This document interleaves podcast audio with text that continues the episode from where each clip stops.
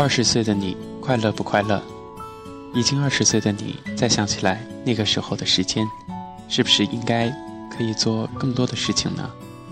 还没有到二十岁的朋友，可以畅想一下，二十岁时候的自己会有哪些不同？我羞涩的你。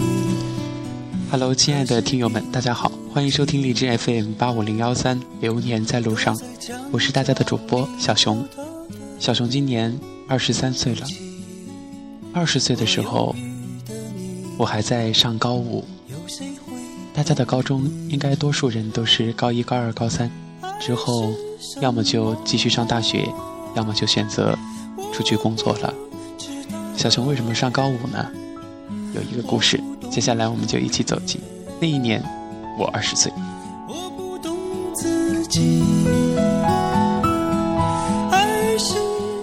二零一零年，我本想改变自己，可高考改变了我。我做了一个不知是对是错，却很重要的决定：补习。在充实的日子里，我又背上了梦想的行囊，继续前行。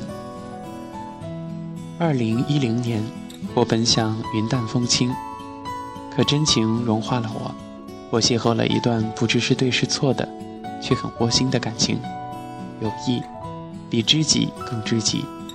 有你的鼓励，我又得到了快乐的青睐。告别二零一零的晚餐，稀饭和土豆，平淡真滋味。告别二零一零的歌曲，下辈子如果我还记得你。情谊地久天长的。二零一一年已经来临，我的三份大礼正在邮寄途中。一个是我的心窝，我的家；一个是十七天之后期末的成绩单。第三份礼物是我期盼已久的梦想的合同书。二零一一，祝福给你，祝你平安，祝你顺利，祝你心想事成。二零一一，新的计划。一是学习，二是学习，三还是学习。You can do it, must。我不懂自己是什么。这篇告别二零一零，给力二零一一，是小熊在二零一一年一月一号写的。二零一一年二月十五号。是我二十岁的生日。本来小熊上的是一个专科，专科一段的一个师范学校。即使三年高中的拼尽全力，我已经知足了。当时的朋友还有老师也都说，其实也可以了，不必对自己太苛刻。其实到大学里边成绩好不好和学校虽然有一定的关系，但更重要的是看个人的努力和个人的发挥。我有一个梦想，就是去上传媒院校，去学播音主持，成为一个主持人。二十岁了，其实应该很成熟，不过我没有做到。二零一一年四月二十四号，就读永中以来，这是唯一的一次和大家一起放松自己。大家都暂时扔掉了学习的重担、升学的压力，徜徉在林间的小岛，感受阵阵松涛；栖息在澄澈的湖边，清波荡漾心灵。拥抱许愿树，祈祷愿望成真；览湖光山色，听林间鸟语。宛如高洁影视，不再过问尘世。燕山红都开好了，团团簇簇，像火焰，燃烧在暖暖的阳光下。山坡上，小路旁，绿叶中，四处都有花的笑脸。花开自在，尽管没有多少人向它投去惊羡的目光，但是它绽放过，美丽过，馨香过。也许孤芳自赏，花儿。已经满足了。清脆的、挺拔的，三个人才能抱住的许愿树，伫立在碧透如镜的湖边，洒下一片绿荫。四季常青，从容地接受着风雨的洗礼，一动不动地但看湖中潮涨潮落。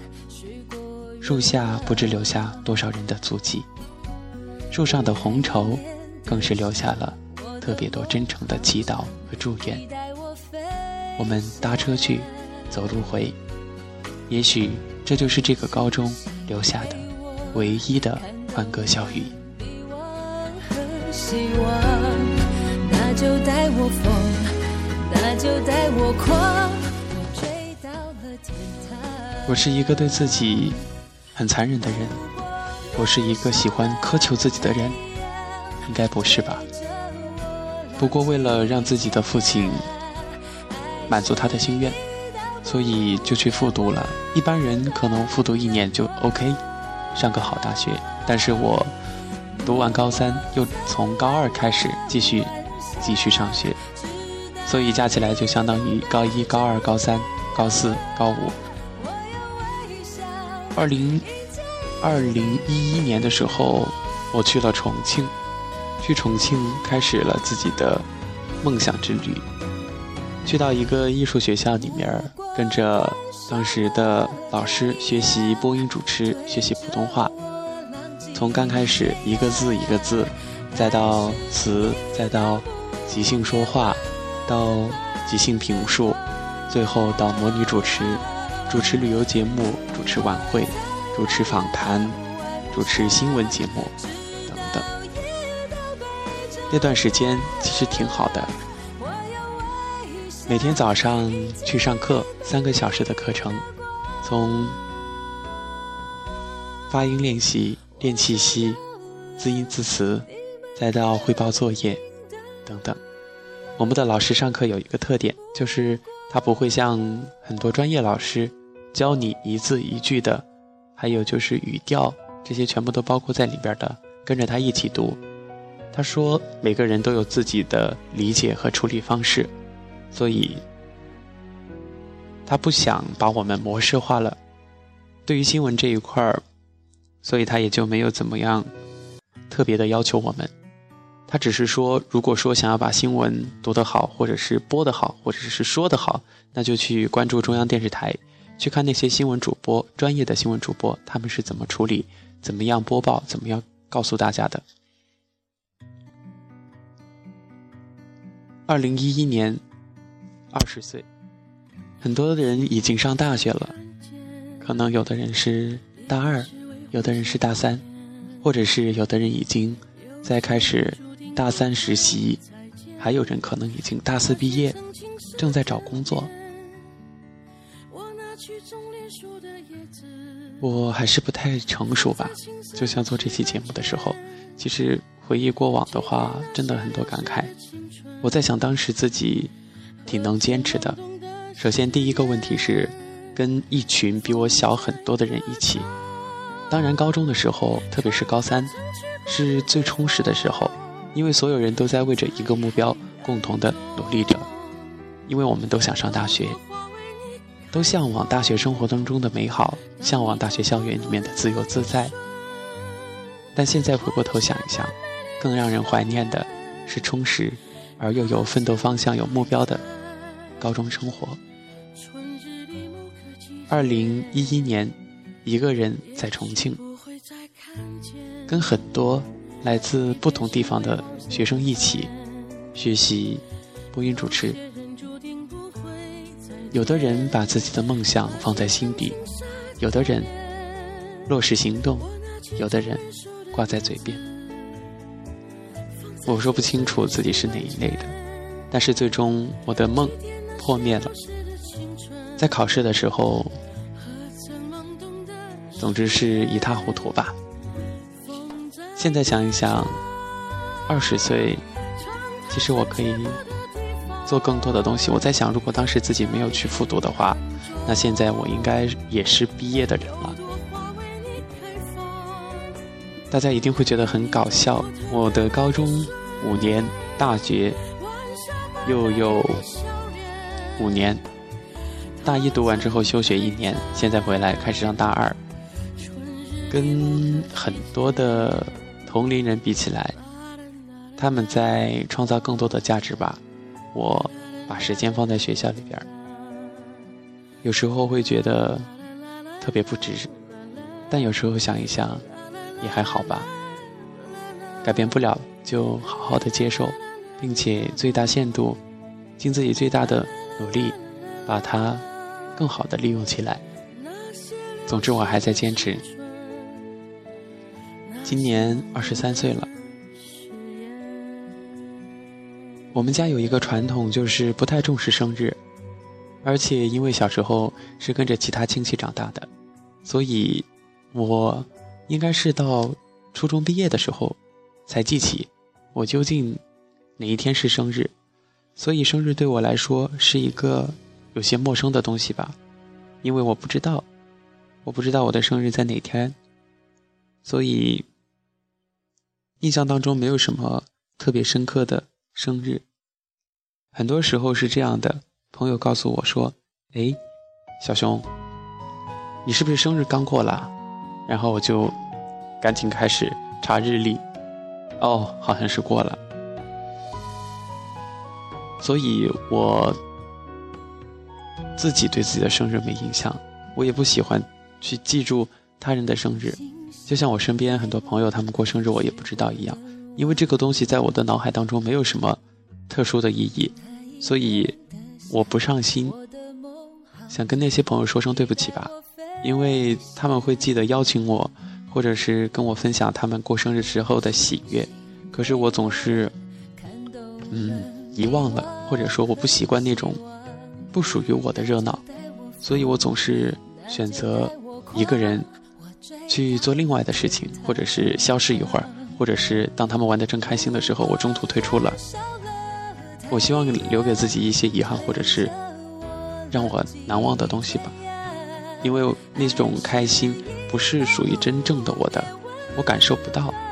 我试着努力去接受，可是做不到。那做不到没办法，不想要影响他人的情绪，所以就让自己一个人在一旁，慢慢的消遣、调整。等哪一天我调整好了，我会给你一个惊喜的。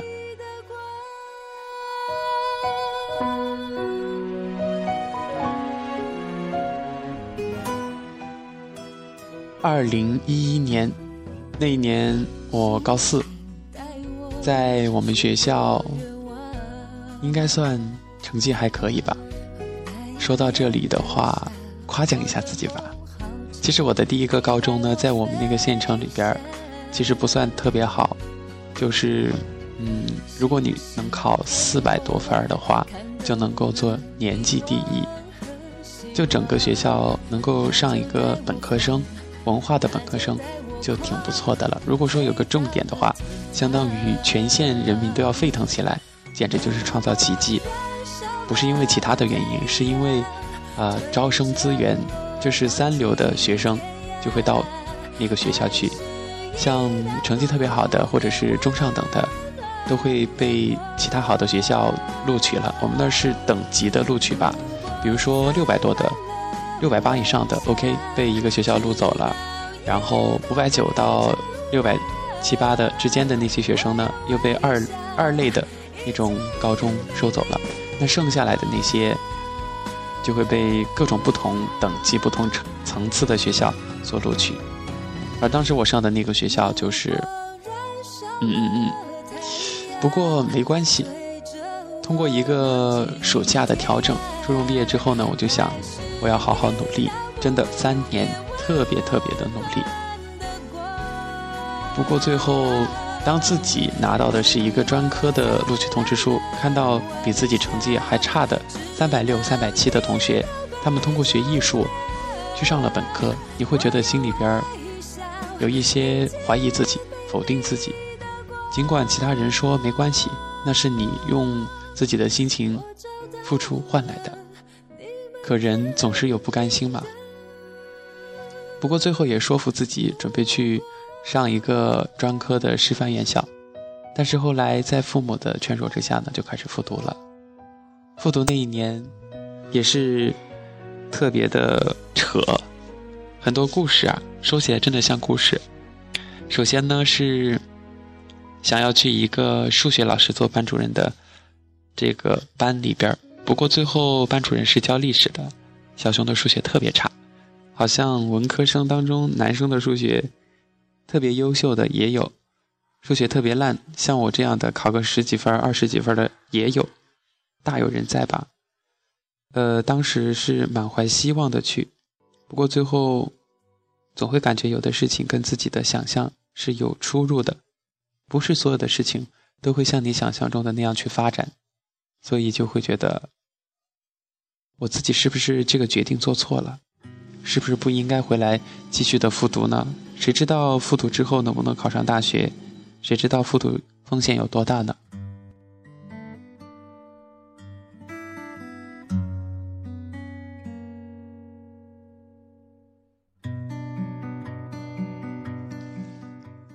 然后就开始了疯狂的学习模式。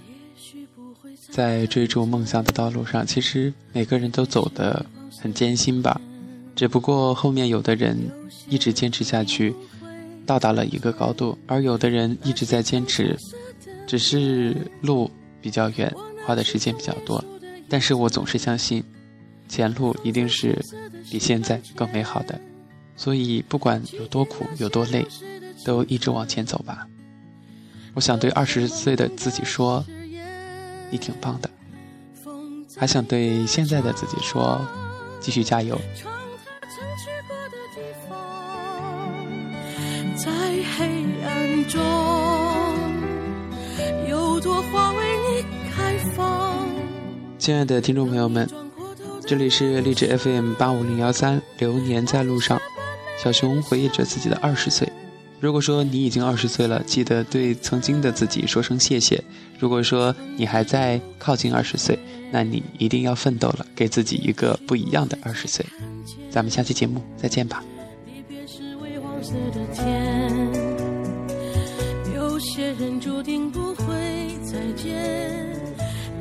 成青涩的脸，我拿起棕榈树的叶子。